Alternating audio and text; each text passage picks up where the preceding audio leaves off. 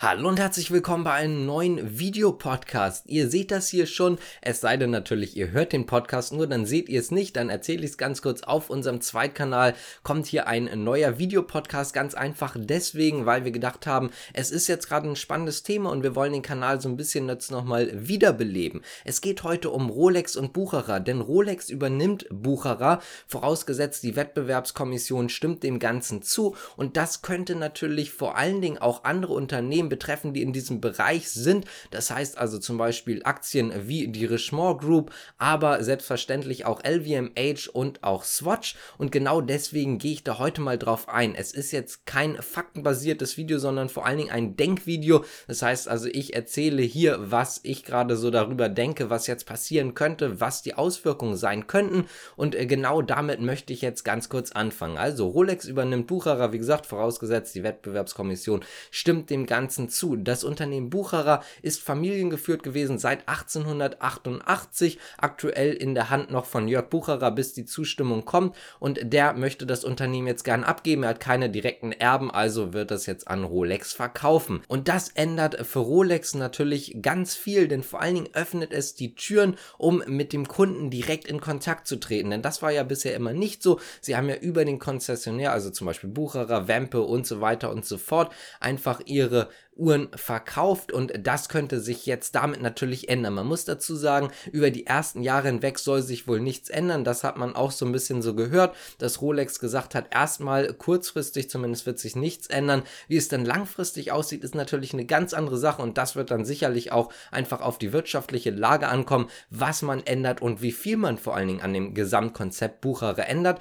Denn Bucherer wird eingegliedert bei Rolex, aber wie gesagt, bleibt erstmal so ein bisschen untouched. Es gibt jetzt so ein paar paar Möglichkeiten, die natürlich passieren können. Fangen wir mal ganz kurz mit Szenario 1 an. Und zwar, Rolex kündigt den anderen Konzessionären die Konzession. Das heißt also, als Beispiel, Rolex sagt jetzt zu anderen Konzessionären, ja, wir brauchen euch jetzt in dem Sinne nicht mehr. Bucherer ist hier gut vertreten. Die haben sehr, sehr viele Standorte, über 100 Stück.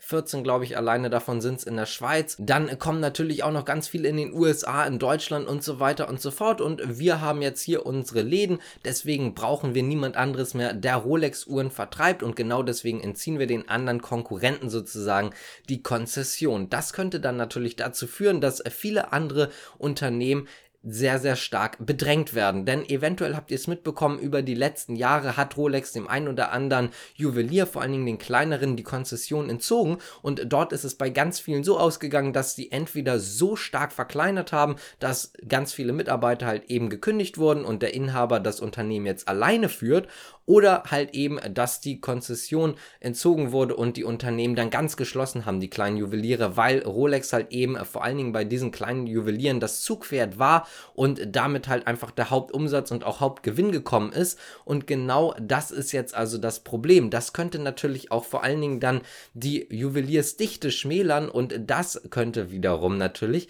auf der einen Seite eine gute Chance geben für die anderen Konzerne, aber es könnte natürlich auch problematisch werden, denn es gibt dann natürlich auch weniger Juweliere, wenn sie jetzt zumindest nicht aktiv agieren, die ihre Ware verkaufen. Man kann jetzt natürlich sagen, in den größeren Städten wird das vielleicht keinen großen Unterschied machen. Zum Beispiel in Hamburg ist es so, es gibt sehr, sehr viele Boutiquen, recht egal, ob es jetzt zum Beispiel die LVMH-Konzerne sind, wie zum Beispiel Tag Heuer, aber selbstverständlich auch Bulgari, ob es jetzt Richemont ist mit zum Beispiel Cartier, also auch hier eine Boutique oder Swatch mit Omega, Swatch natürlich auch selbst und so weiter und so fort. Aber vor allen Dingen in den ländlicheren Gebieten, wo es eventuell eh nicht so viele Konzessionäre gibt, dort könnte es natürlich durchaus sein, wenn denen jetzt die Konzession entzogen wird, dass es dann dort noch enger wird und dementsprechend noch weniger Uhren gerade auf dem Land so einfach verkauft werden können. Bevor wir jetzt gleich zur Lösung kommen, die man natürlich sich denken könnte, kommen wir mal ganz kurz zum anderen Szenario und zwar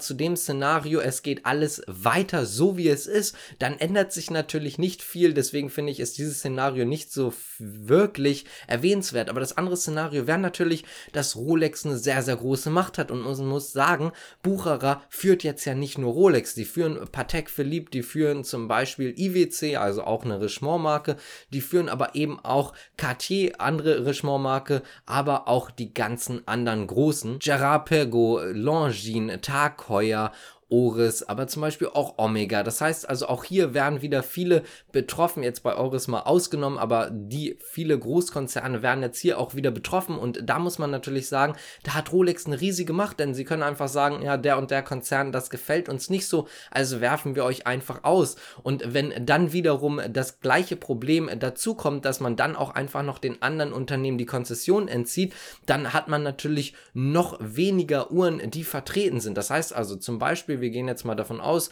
dass man Omega dann rauswirft. Jetzt gibt es viele ländliche Konzessionäre, die vor allen Dingen durch Rolex überleben können. Die können jetzt aber eben sich das Ganze nicht mehr leisten ohne Rolex. Und jetzt fällt auch hier zum Beispiel ein Omega-Standpunkt weg oder Standort weg. Und das würde das Ganze natürlich schmälern. Und da muss man sich natürlich die Frage stellen, was können die Unternehmen dagegen jetzt ganz genau tun? Zum einen könnten sie natürlich versuchen, mit den anderen Juwelieren, denen dann zum Beispiel die Konzession entzogen wird, besser oder mehr zusammenzuarbeiten. Das heißt also, dass man dann zum Beispiel sagt, okay, ihr vertretet anstatt Rolex jetzt noch mehr von unseren Marken, also im Prinzip die Juweliere unterstützen, so dass die Standorte ja, sagen wir einfach mal, bleiben, also erhalten bleiben, wenn auch vielleicht dann nicht mehr mit ganz so viel Gewinn, aber dass zumindest nicht ganz so viel geändert werden muss. Das heißt also, dass man dann zum Beispiel als großer Konzern, Richemont, LVMH oder sonst wem einfach sagt, okay, wir unterstützen euch, ohne jetzt wirklich mehr dort in dem Sinne in den Markt einzugreifen, sondern die kriegen einfach mehr Marken zur Konzession, um zu versuchen, das Ganze auszugleichen, um halt eben die Standorte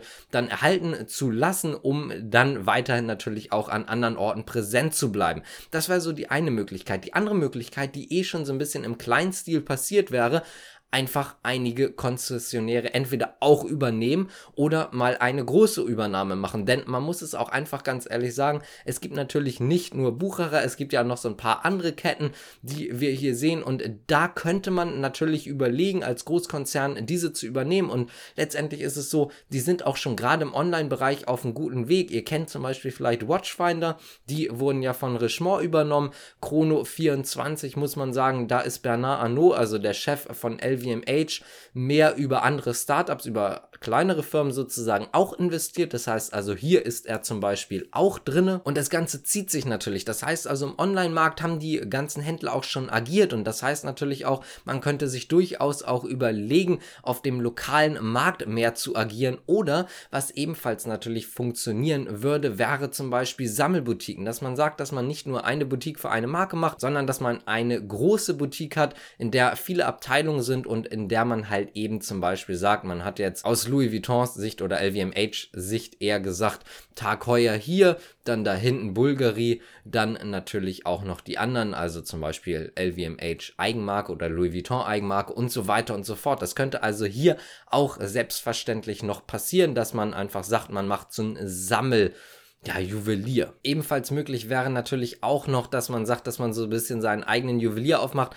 Halte ich aber eher für unwahrscheinlich, weil es einfach extrem teuer ist, Marketing und so weiter. Da wäre es natürlich einfacher, etwas äh, zu übernehmen, was halt eben schon da ist. Also zum Beispiel, ohne da jetzt irgendwelche Gerüchte entfachen zu wollen, aber dass man äh, zum Beispiel Wempe übernehmen möchte, dass man Christ übernehmen möchte oder sonst wie, also in diese Richtung geht, dass man einfach das nimmt, was jetzt vorhanden ist und dass man äh, dort dann einfach auch sagt, okay, die ersten Mal werden andere Uhren auch noch verkauft, aber wir möchten uns hier auf unsere Eigenmarken spezialisieren. Insgesamt muss man sich jetzt natürlich auch nochmal fragen, wie positiv oder negativ ist das eigentlich jetzt für gerade diese Großkonzerne? Ich weiß nicht, wie es bei euch ist, aber ich höre auch immer aus der Community, relativ viele haben zum Beispiel LVMH-Aktien oder Richemont-Aktien oder Swatch-Aktien, weil sie halt einfach ein extremes Wachstum haben und da muss man jetzt sagen, könnte das ganze Wachstum gebremst werden. Erstmal natürlich, es kommt so ein bisschen drauf an, wie Rolex an sich jetzt auch agiert mit Bucherer ob das Ganze dann überhaupt stattfinden kann, rein von der Wettbewerbsbehörde her und natürlich auch, wenn das Ganze stattfindet, werfen sie dann die Unternehmen raus,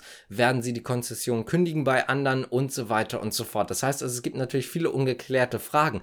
Insgesamt äh, denke ich mal aber, dass das Ganze weder positiv noch negativ ist, denn das ist gerade hier der Anfang von etwas Neuem und vor allen Dingen dadurch hat man jetzt eventuell auch nochmal etwas mehr Druck bei den großen Konzernen zu sagen, sagen, okay, wir müssen jetzt wirklich mal was machen und zum Beispiel etwas tun. Ich denke jetzt eher, dass das jetzt nicht unbedingt negative Auswirkungen jetzt innerhalb kurzfristiger Zeit hat, sondern eher, dass man versucht, jetzt andere Wege zu gehen, dass man also jetzt auch zum Beispiel Akquisition tätigt dass man dann eventuell auch überlegt, andere Juweliere auszubauen. Ich glaube nicht, dass man jetzt insgesamt weniger Uhren verkaufen wird, jetzt aus deren Sicht oder halt auch weniger Schmuck in dem Sinne, sondern ich denke, dass die Unternehmen das Ganze dann auch schaffen auszugleichen. Trotzdem ist es natürlich erstmal ein Schlag, der eventuell auch den einen oder anderen Aktionär jetzt verunsichern könnte. Was passiert jetzt überhaupt mit den ganzen Marken? Aber insgesamt gehe ich mal zumindest davon aus, dass das Verhältnis trotzdem relativ gleich bleibt. Man muss ja auch einfach schlichtweg sagen, sagen,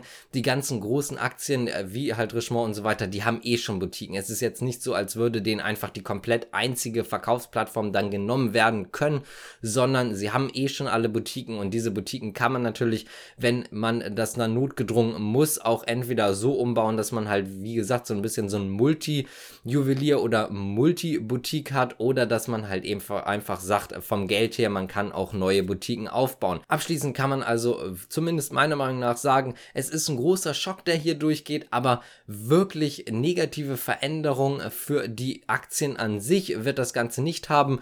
Dass es für die Konsumer jetzt eventuell, für die Uhrenliebhaber, dass das vielleicht dann doch die ein oder andere negative Konsequenz haben kann und wahrscheinlich auch wird, das ist dann natürlich auch relativ klar. Wenn euch das Ganze gefallen hat, dann könnt ihr gerne abonnieren, liken, kommentieren, die Glocke drücken und so weiter und so fort. Mir fällt hier gerade auch noch eine Sache ein und zwar zu Scalable. Wir haben ja einen Partnerlink von Scalable. Ihr könnt euch darüber jetzt auch anmelden. Wenn ihr den Prime Plus Broker benutzt, bekommt ihr mittlerweile auf bis zu 100.000 Euro 4% Zinsen.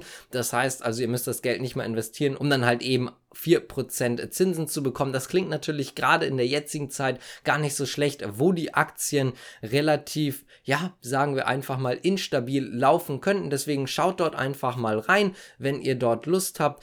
Partnerlink ist in der Beschreibung und damit würde ich jetzt wirklich sagen, danke fürs Zuhören, zuhören natürlich auch. Wenn euch das Ganze gefallen hat, gerne die Glocke drücken, abonnieren, kommentieren und so weiter und so fort. Und damit sage ich danke fürs Zuhören und bis zum nächsten Mal. Ciao.